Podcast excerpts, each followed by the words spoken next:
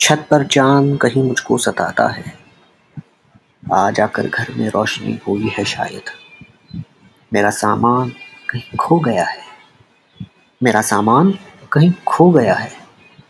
बरसों बाद खुशी मिली है शायद। अक्सर खेलते थे साथ साथ बैठे।